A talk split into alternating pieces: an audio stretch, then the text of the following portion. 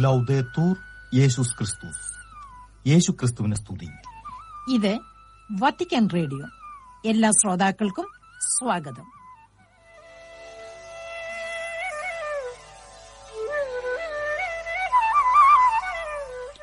ശ്രോതാക്കൾക്കേവർക്കും നമസ്കാരം.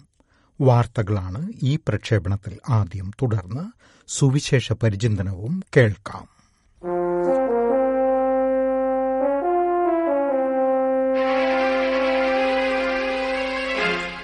വാർത്തകൾ. നേതാക്കളാകാനല്ല സഹകാരികളാകാനാണ് തിരുസഭാമാതാവ് വൈദികരോട് പ്രഥമത ആവശ്യപ്പെടുന്നതെന്ന് മാർപ്പാപ്പ. റോം രൂപതയ്ക്കു വേണ്ടി പൌരോഹിത്യം സ്വീകരിക്കാൻ ഒരുങ്ങിക്കൊണ്ടിരിക്കുന്ന ഷെമ്മാശന്മാർക്ക് ശനിയാഴ്ച വരമൊഴിയായി നൽകിയ സന്ദേശത്തിലാണ് ഫ്രാൻസിസ് പാപ്പ ഇത് പറഞ്ഞിരിക്കുന്നത്. ഈ ശനിയാഴ്ച വത്തിക്കാനിൽ വെച്ച് പതിനാല് ഷെമ്മാശന്മാരുമായുള്ള കൂടിക്കാഴ്ച തീരുമാനിച്ചിരുന്നതാണെങ്കിലും ചെറിയൊരു ജലദോഷപ്പനി മൂലം മുൻകരുതൽ എന്ന നിലയിൽ അന്നത്തെ എല്ലാ പൊതുപരിപാടികളും പാപ്പ റദ്ദാക്കിയതിനാൽ ഈ കൂടിക്കാഴ്ച നടന്നില്ല. പരിശുദ്ധാരൂപിയുടെ മാർഗനിർദ്ദേശമനുസരിച്ച് ദൈവജനത്തെ സേവിക്കുന്നതിൽ മെത്രാന്മാരുടെ വിശ്വസ്ത സഹകാരികളായി പൌരോഹിത്യ ശുശ്രൂഷ ആജീവനാന്തം അനുഷ്ഠിക്കാൻ നിങ്ങൾ ആഗ്രഹിക്കുന്നുവോ എന്ന് പൌരോഹിത്യ സ്വീകരണവേളയിൽ ആദ്യം ഉന്നയിക്കപ്പെടുന്ന ചോദ്യത്തിൽ അടങ്ങിയിരിക്കുന്ന ത്രിവിധ കാര്യങ്ങളിൽ അതായത് വിശ്വസ്ത സഹകാരികളായിരിക്കുക ദൈവജന സേവനം പരിശുദ്ധാത്മാവിന്റെ മാർഗനിർദ്ദേശത്തിന് കീഴിൽ എന്നിവയിൽ കേന്ദ്രീകൃതമായിരുന്നു പാപ്പായുടെ സന്ദേശം. സേവനാരൂപി പൌരോഹിത്യത്തിന്റെ അടിത്തറയാകണമെന്ന് പാപ്പ തന്റെ സന്ദേശത്തിൽ വിശദീകരിക്കുന്നു. അതുപോലെ തന്നെ വൈദികൻ സ്വന്തം ജീവിതത്തിൽ പരിശുദ്ധാരൂപിക്ക് പ്രാമുഖ്യം കൽപ്പിക്കേണ്ടതിന്റെ പ്രാധാന്യവും പാപ്പ ചൂണ്ടിക്കാട്ടുന്നു. നോമ്പാനുഷ്ഠാനം സമൂർത്തമാകണമെങ്കിൽ നമ്മൾ യാഥാർത്ഥ്യത്തിനു നേരെ നോക്കാൻ മനസ്സുള്ളവരാകണമെന്ന് മാർപ്പാപ്പ.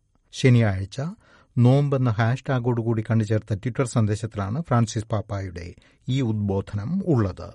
പാപ്പ കുറിച്ച പ്രസ്തുത ട്വിറ്റർ സന്ദേശം ഇപ്രകാരമാണ്. നമ്മുടെ നോമ്പ് മൂർത്തമായി ഭവിക്കുന്നതിനുള്ള ആദ്യപടി യാഥാർത്ഥ്യത്തെ നോക്കുക എന്നതാണ് അടിച്ചമർത്തപ്പെട്ട അനേകം സഹോദരി സഹോദരന്മാരുടെ നിലവിളി ഇന്ന് സ്വർഗത്തിലെത്തുന്നു നമുക്ക് സ്വയം ചോദിക്കാം അത് നമ്മിലും എത്തുന്നുണ്ടോ അത് നമ്മുടെ മനസ്സിനെ ഉലയ്ക്കുന്നുണ്ടോ? അത് നമ്മിൽ ചലനമുണ്ടാക്കുന്നുണ്ടോ? സ്പെയിനിലെ വലേൻസിയ നഗരത്തിൽ പാർപ്പിട സമുച്ചയത്തിലുണ്ടായ തീപിടുത്ത ദുരന്തത്തിൽ മാർപ്പാപ്പ ദുഃഖം രേഖപ്പെടുത്തി. വെള്ളിയാഴ്ച വൈകുന്നേരമുണ്ടായ ഈ അഗ്നിബാധയിൽ ഫ്രാൻസിസ് പാപ്പായുടെ ഖേദമറിയിക്കുന്ന സന്ദേശം വത്തിക്കാൻ സംസ്ഥാന കാര്യദർശി കർദിനാൾ പിയത്രോ പരോളിൻ വലേൻസിയ അതിരൂപതയുടെ ആർച്ച് ബിഷപ്പ് എൻറിക് ബെനവന്ത് വിദാലിന് അന്നുതന്നെ അയച്ചു. മരണമടഞ്ഞവരുടെ ആത്മാവിനെ പാപ്പ ദൈവിക കാരുണ്യത്തിന് സമർപ്പിക്കുന്നുവെന്നും വലൻസിയയിലെ മുഴുവൻ ജനങ്ങളുടെയും ഈ ദുരന്തം വേദനയിൽ ആഴ്ത്തിയിരിക്കുന്ന കുടുംബങ്ങളുടെയും ചാരെ പാപ്പ ആത്മീയമായി സന്നിഹിതനാണെന്നും കർദിനാൾ പരോളിൻ സന്ദേശത്തിൽ അറിയിക്കുന്നു. ഈ തീപിടുത്തത്തിൽ പത്തു പേരുടെ ജീവൻ പുലിയുകയും ഏതാനും പേർക്ക് പരിക്കേൽക്കുകയും പതിനഞ്ചോളം പേരെ കാണാതാവുകയും ചെയ്തു. വലൻസിയ നഗരത്തിലെ ഒരു പതിനാല് നില കെട്ടിടത്തിലാണ് ആദ്യം അഗ്നിബാധയുണ്ടായത്. അത് അടുത്തുള്ള ഒരു കെട്ടിടത്തിലേക്ക് പടരുകയായിരുന്നു. കുടിയേറ്റക്കാർക്കും അഭയാർത്ഥികൾക്കും വേണ്ടിയുള്ള നൂറ്റിപ്പത്താം ദിനാചരണത്തിനുള്ള വിചിന്തന പ്രമേയം സമഗ്ര മാനവ പുരോഗതിക്കായുള്ള റോമൻ കൂരിയ വിഭാഗം പരസ്യപ്പെടുത്തി. ദൈവം തന്റെ ജനത്തോടൊപ്പം സഞ്ചരിക്കുന്നു എന്നതാണ് ഇക്കൊല്ലം സെപ്റ്റംബർ ഇരുപത്തിനാലിന് ആചരിക്കപ്പെടുന്ന ഈ ദിനാചരണത്തിനായി തിരഞ്ഞെടുത്തിരിക്കുന്ന പ്രമേയം. യാത്രികയായ ഇന്നത്തെ സഭയുടെ പ്രതിരൂപമായ കുടിയേറ്റക്കാരായ സഹോദരി സഹോദരന്മാരുടെ നേർക്കുള്ള സവിശേഷ ശ്രദ്ധയോടെ സഭയുടെ സഞ്ചാരമാനങ്ങളിൽ ശ്രദ്ധ കേന്ദ്രീകരിക്കുന്നതാണ് ഈ പ്രമേയമെന്ന് സമഗ്ര മാനവ പുരോഗതിക്കായുള്ള റോമൻ കുരിയ വിഭാഗം ഒരു പത്രക്കുറിപ്പിൽ വിശദീകരിച്ചു. സ്ത്രീകളുടെ പകരം വയ്ക്കാനാവാത്ത സംഭാവനകളെയും അവരുടെ അഗാധമായ ഔന്നത്യത്തെയും പരിശുദ്ധ സിംഹാസനം അതിന്റെ സ്ഥാപനങ്ങളും പ്രവർത്തനങ്ങളും വഴി ഊന്നിപ്പറയുകയും വിലമതിക്കുകയും പ്രോത്സാഹിപ്പിക്കുകയും ചെയ്യുന്നുവെന്ന് പരിശുദ്ധ സിംഹാസനത്തിന്റെ പ്രതിനിധിയായ മെത്രാൻ ഹുവാൻ ക്രൂസറാണോ. അമേരിക്ക ഭൂഖണ്ഡത്തിലെ നാടുകളുടെ സംഘടനയിൽ പരിശുദ്ധ സിംഹാസനത്തിന്റെ സ്ഥിരം നിരീക്ഷകനായ അദ്ദേഹം വനിതാ ദിനാചരണത്തിന്റെ ഭാഗമായി ഈ സംഘടന സംഘടിപ്പിച്ച ഒരു സമ്മേളനത്തിൽ ബുധനാഴ്ച സംസാരിക്കുകയായിരുന്നു. സ്ത്രീ എന്ന ദാനത്തെക്കുറിച്ചും സ്ത്രീയുടെ മൂല്യത്തെക്കുറിച്ചും അവബോധം പുലർത്താനും സമൂഹങ്ങളിൽ സ്ത്രീകൾക്കെതിരായ എല്ലാത്തരം ആക്രമണങ്ങളും തടയാനും നമ്മെ സഹായിക്കുന്നതാണ് മഹിളാ ദിനാചരണമെന്ന് ബിഷപ്പ് ഹുവാൻ പറഞ്ഞു. കരീബിയൻ നാടായ ഹൈറ്റിയിൽ ഏഴ് സഭാ ശുശ്രൂഷകർ തട്ടിക്കൊണ്ടുപോകപ്പെട്ടു. ഇരുപത്തിമൂന്നാം തീയതി വെള്ളിയാഴ്ചയാണ് തിരുഹൃദയ സന്യാസ സമൂഹത്തിലെ ആറ് സഹോദരങ്ങളെ ഒരു സായുധ സംഘം തട്ടിക്കൊണ്ടുപോയത്. അന്നുതന്നെ പോർട്ടോ പ്രിൻസിലെ ഫാത്തിമ നാഥയുടെ ദേവാലയത്തിൽ വിശുദ്ധ കുർബാന അർപ്പിച്ചു കഴിഞ്ഞിറങ്ങിയ ഒരു വൈദികനെയും സായുധർ തട്ടിക്കൊണ്ടുപോയി. വാർത്തകൾ കഴിഞ്ഞു. അടുത്തതായി സുവിശേഷ പരിചിന്തനം കേൾക്കാം.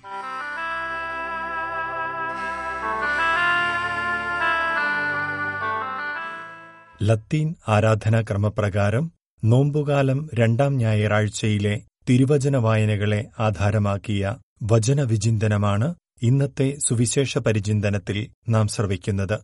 വിശുദ്ധ മർക്കോസിന്റെ സുവിശേഷം ഒൻപതാം അധ്യായം രണ്ടു മുതൽ പത്തു വരെയുള്ള തിരുവചനങ്ങളാണ് ഈ ഞായറാഴ്ചയിലെ സുവിശേഷ ഭാഗം. ഇരുട്ടുമുറ്റുന്ന ഒരു കാലത്തിൽ ഒരു മനുഷ്യന് എന്ത് ചെയ്യാനാവും? ചുറ്റും ഇരുട്ട് സമ്മാനിക്കുമ്പോൾ ആ ഇരുളിൽ കൂടെയുള്ളവർ മാത്രമല്ല മറിച്ച് സ്വന്തം ഉള്ളം പോലും ഇരുട്ടിന്റെ ആഴങ്ങളിൽ മറയുമ്പോൾ ഒരാൾക്ക് എന്തു ചെയ്യാനാവും? അവിടെയാണ് ഒരാൾ സ്വയം പ്രകാശിച്ച് തുടങ്ങുന്നത്. നിനക്കു ചുറ്റും ഇരുട്ട് പരക്കുമ്പോൾ നീ വെളിച്ചമാവുക ആ വെളിച്ചത്തിൽ നിന്റെ ഇരുട്ട് മാഞ്ഞുകൊള്ളും. രൂപാന്തരീകരണം ഈ ഒരു ധ്യാന ചിന്തയിൽ കാണാനാണ് എനിക്കിഷ്ടം. നീണ്ടുകിടക്കുന്ന ഒരു ജെറൂസലേമിന്റെ വഴിയിൽ അതിന്റെ അന്ധകാരത്തിൽ അയാൾ സ്വയം പ്രകാശിച്ചു തുടങ്ങുകയാണ്. കാരണം അയാളും അയാളുടെ ശിഷ്യരും ഇനി നടക്കേണ്ടത് ആ അന്ധകാരത്തിലേക്കാണ്. അതിനാണ് അയാളും ഒരുങ്ങുന്നത്. മെറ്റാർഫ എന്ന ഗ്രീക്ക് പദമാണ് സുവിശേഷകൻ ഉപയോഗിച്ചിരിക്കുന്നത്. അതിനർത്ഥം രൂപം മാറി എന്നാണ്. വലിയ നിയോഗങ്ങളിലേക്ക് ഒരാൾ ഇറങ്ങുമ്പോൾ നിർബന്ധമായും അതിനൊരുങ്ങിയിരിക്കണം. ആ ഒരു ഒരുക്കമാണ് രൂപാന്തരീകരണത്തിൽ സംഭവിക്കുന്നതും.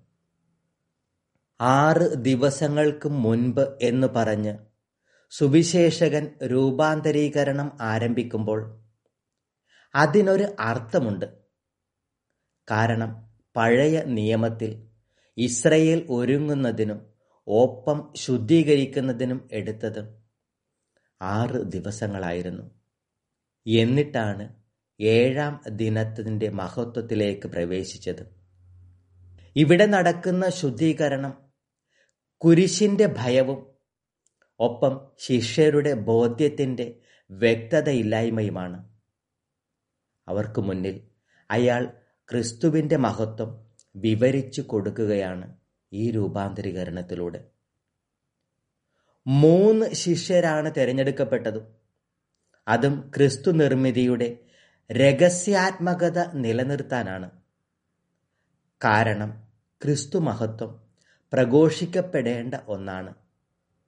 ആ പ്രഘോഷണമാണ് സഭയുടെ കാതൽ. അതിനാൽ രൂപാന്തരീകരണത്തിൽ ജനക്കൂട്ടത്തേക്കാൾ അവനാവശ്യം ശിഷ്യത്വമാണ്. അവനെ മനസ്സിലാക്കുന്ന അവനിൽ വിശ്വസിക്കുന്ന ഒരു ചെറിയ അജഗണം. മലയുടെ മഹത്വത്തിൽ അവനൊപ്പം ചേരുന്നത് ഏലിയായും മോശയും. പഴയ നിയമത്തിന്റെ പ്രവാചകനും നിയമവുമാണ് അവർ ഇരുവരും. വേദപുസ്തകത്തിൽ റബ്ബി മോശയാണ്. അതുകൊണ്ടാണ് പത്രോസ് ക്രിസ്തുവിനെ ഗുരു എന്ന് വിളിക്കുന്നതും. സീനായ് മലയിൽ ദൈവ സമാഗമത്തിന് ശേഷം മോശയുടെ മുഖം പ്രകാശിച്ചു എന്നെഴുതുന്ന പുറപ്പാടിന്റെ പുസ്തകം മുപ്പത്തിനാലാം അധ്യായം ഇരുപത്തി ഒമ്പതാം വാക്യം തന്റെ യാഥാർത്ഥ്യവും തന്നെയാണ് ക്രിസ്തുവിന്റെ വെണ്മ വിളിച്ചു പറയുന്നത്. മേഘമാണ് ഇവിടെ ശബ്ദവും കൂടാരവും. കൂടാരമൊരുക്കാൻ പത്രോസ് ഒരുങ്ങുമ്പോൾ മേഘം വന്ന് അവരെ ആവരണം ചെയ്തെന്നും ആ മേഘത്തിൽ നിന്നും ഒരു സ്വരമുണ്ടായെന്നും വായിക്കുമ്പോൾ അറിയണം. മേഘമാണ് കൂടാരമൊരുക്കിയത്. ദൈവ സാന്നിധ്യം വിളിച്ചു പറയുന്ന ഇടമാണ് മേഘം. പുറപ്പാടിന്റെ പുസ്തകം പതിനാലാം അധ്യായം ആറ് മുതൽ പത്ത് വരെയും പത്തൊമ്പതാം അധ്യായം ഒമ്പതാം വാക്യവും ഇരുപത്തിനാലാം അധ്യായം പതിനഞ്ചാം വാക്യവും മുപ്പത്തിമൂന്നാം അധ്യായം മുപ്പത്തി ഒമ്പതാം വാക്യവും ഒക്കെയും മേഘം ദൈവ സാന്നിധ്യമാവുന്ന സന്ദർഭങ്ങളാണ്. ദൈവത്തിന് മനുഷ്യന്റെ കൂടാരം ആവശ്യമില്ല. മറിച്ച് മനുഷ്യനാണ് ദൈവ കൂടാരം കൊണ്ട് ആവശ്യം. കൂടാരങ്ങളെക്കുറിച്ചുള്ള നമ്മുടെ കോലാഹലങ്ങൾ ഇനി അവസാനിപ്പിക്കേണ്ടിയിരിക്കുന്നു. ഒപ്പം അവന്റെ കൂടാരത്തിലേക്ക് നടക്കാനും നമ്മൾ പഠിക്കണം. കാരണം ആ മഹത്വമാണ് നമ്മുടെ രക്ഷ. അതിലേക്ക് നടക്കേണ്ടതാണ് നമ്മുടെ വിളി. അത് മറക്കാതിരിക്കാം. അവന്റെ കൂടാരത്തിൽ എത്തുവോളം നമ്മൾ ജീവിക്കേണ്ടതായുണ്ട്. ഇങ്ങനെ അർത്ഥസമ്പുഷ്ടമാണ് ക്രിസ്തുവിന്റെ രൂപാന്തരീകരണം. അവന്റെ വെണ്മയാണ് ഇനി മുതൽ ശിഷ്യരുടെ ബലം. ആ ബലത്തിലാണ് ഇനി അവർ കുരിശിന്റെ വഴികളിലേക്ക് നടക്കേണ്ടത്. ഇനി അവർ കുരിശിലെ ബലഹീനനായ ക്രിസ്തുവിനെ കാണുമ്പോഴും ഉള്ളിൽ നിറഞ്ഞു നിൽക്കേണ്ടത് മഹത്വമുള്ള ക്രിസ്തുവാവണം. അതിനു വേണ്ടിയാണ് അയാൾ സ്വയം പ്രകാശിച്ചത്. അതയാളുടെ സ്വയം പ്രതിരോധമായിരുന്നു. തന്നെ മുക്കിക്കളയാൻ പാകത്തിൽ ഇരുട്ട് രൂപപ്പെടുമ്പോൾ അതിലും മേലെ സ്വയം വെളിച്ചമായി മാറുക. രൂപാന്തരീകരണം ഒരു വലിയ ജീവിത പാഠമാണ്. ഇരുളിൽ പുതഞ്ഞു പോകുന്ന നിന്റെ ജീവിതത്തെ വെളിച്ചത്തിലേക്ക് നയിക്കുവാനുള്ള ഒരു പാഠം. അതൊരു മനുഷ്യന്റെ അതിജീവിതമാണ്. ഇരുട്ടിനെ പഴിചാരി കലങ്ങിപ്പോകാതെ ആ ഇരുട്ടിൽ സ്വയം വെട്ടമായി മാറുവാനുള്ള ഒരു മനുഷ്യന്റെ വിശുദ്ധി. ഭൂമിയിലെ ഒരു സങ്കടത്തിനും തന്നെ വിട്ടുകൊടുക്കില്ല എന്ന ഒരാളുടെ നിശ്ചയദാർഢ്യം. ഈ ഒരു മഹത്വം ഇനി ശിഷ്യർ അവരുടെ ഉള്ളിൽ പേറും. അതിന്റെ ബലത്തിലാണ് അവർ ഇനി സുവിശേഷത്തിന്റെ പാതകൾ നടക്കാനുള്ളത്. ഇനി അവരുടെ വഴികളിലും മനുഷ്യർ ഇരുട്ടു പുതപ്പിക്കുമ്പോൾ അവരും ഗുരുവിനെ പോലെ സ്വയം വെളിച്ചമായി മാറും. ഭൂമിയുടെ അതിർത്തികൾ വരെ. തപസ് കാലത്തിന്റെ രണ്ടാം ഞായർ ഒരു വെളിച്ചത്തിന്റെ ദിനമായി അവതരിക്കട്ടെ നമ്മളിൽ. വഴികൾ ഇടുങ്ങിപ്പോകുമ്പോൾ അവിടങ്ങളിൽ ഇരുട്ട് പരക്കുമ്പോൾ ബലമില്ലാത്തവരായി മാറാതെ അവിടെ രൂപാന്തരീകരണം നമ്മളിൽ നടക്കട്ടെ. വിശുദ്ധിയുടെ കൂടാരങ്ങളിൽ നമ്മൾ ജെറൂസലേമിലേക്ക് ഒരുങ്ങട്ടെ. ഓർക്കുക ഒരു സഹനവും ഒരു സങ്കടവും എന്നേക്കുമല്ല. അതിനു നടുവിലും ദൈവം നിനക്കായി ഒരു മഹത്വം ഒളിപ്പിച്ചു വെച്ചിട്ടുണ്ട്. നിന്റെ വഴികളിൽ അവൻ കൃപ നിറഞ്ഞ ഏലിയായെയും മോശയെയും നടത്തുന്നുണ്ട്. നീ ചെയ്യേണ്ടത് വിധിയെ പഴിക്കാതെ വെളിച്ചമാവുക. ഇരുട്ട് താനെ മാഞ്ഞുകൊള്ളും.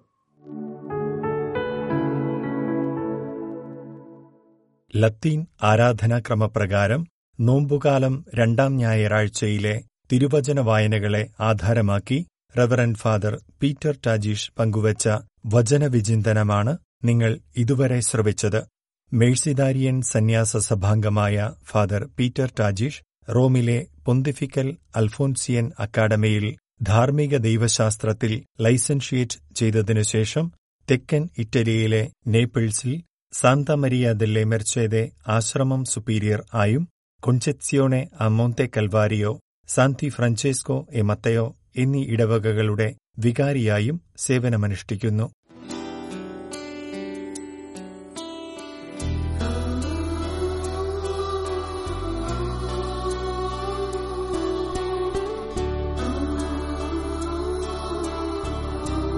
കെസ്റ്റർ ആലപിച്ച ഒരു ദിവ്യകാരുണ്യ ഭക്തിഗാനമാണ് അടുത്തത്.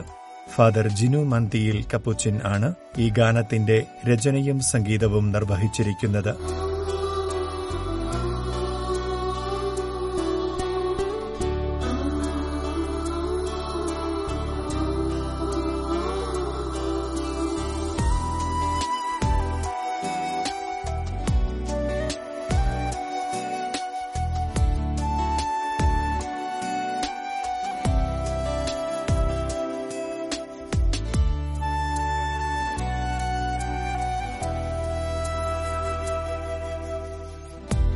സ്വർഗം തുറക്കുന്ന ഈ ധന്യ നിമിഷം സർവപ്രപഞ്ചം ഉണരുന്ന സമയം ദൈവകുമാരനാമീശോയിതാ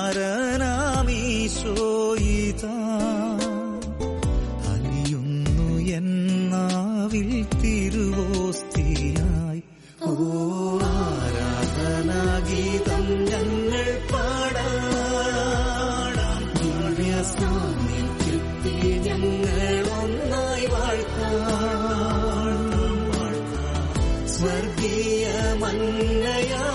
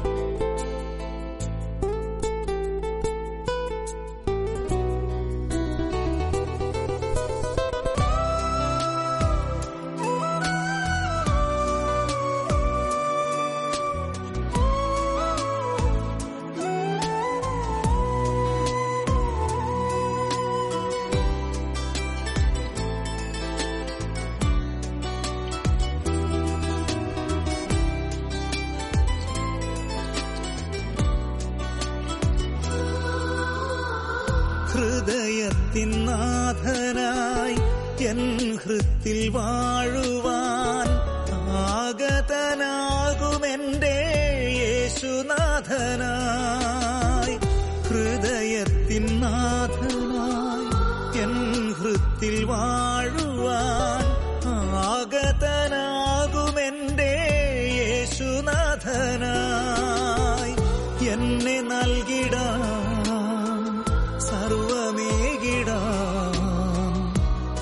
തിരുഹൃത്തിൽ പൂർണമായി എന്നെ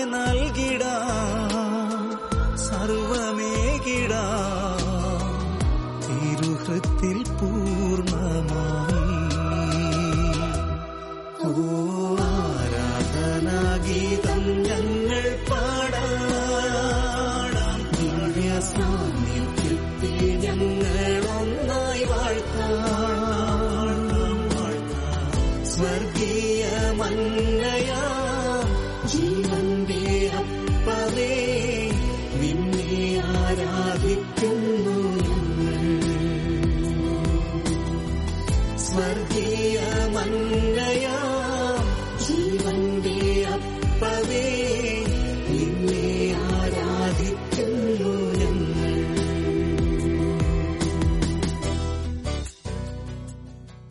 ഇതോടെ ഇന്നത്തെ മലയാളത്തിലുള്ള പ്രക്ഷേപണം സമാപിക്കുന്നു.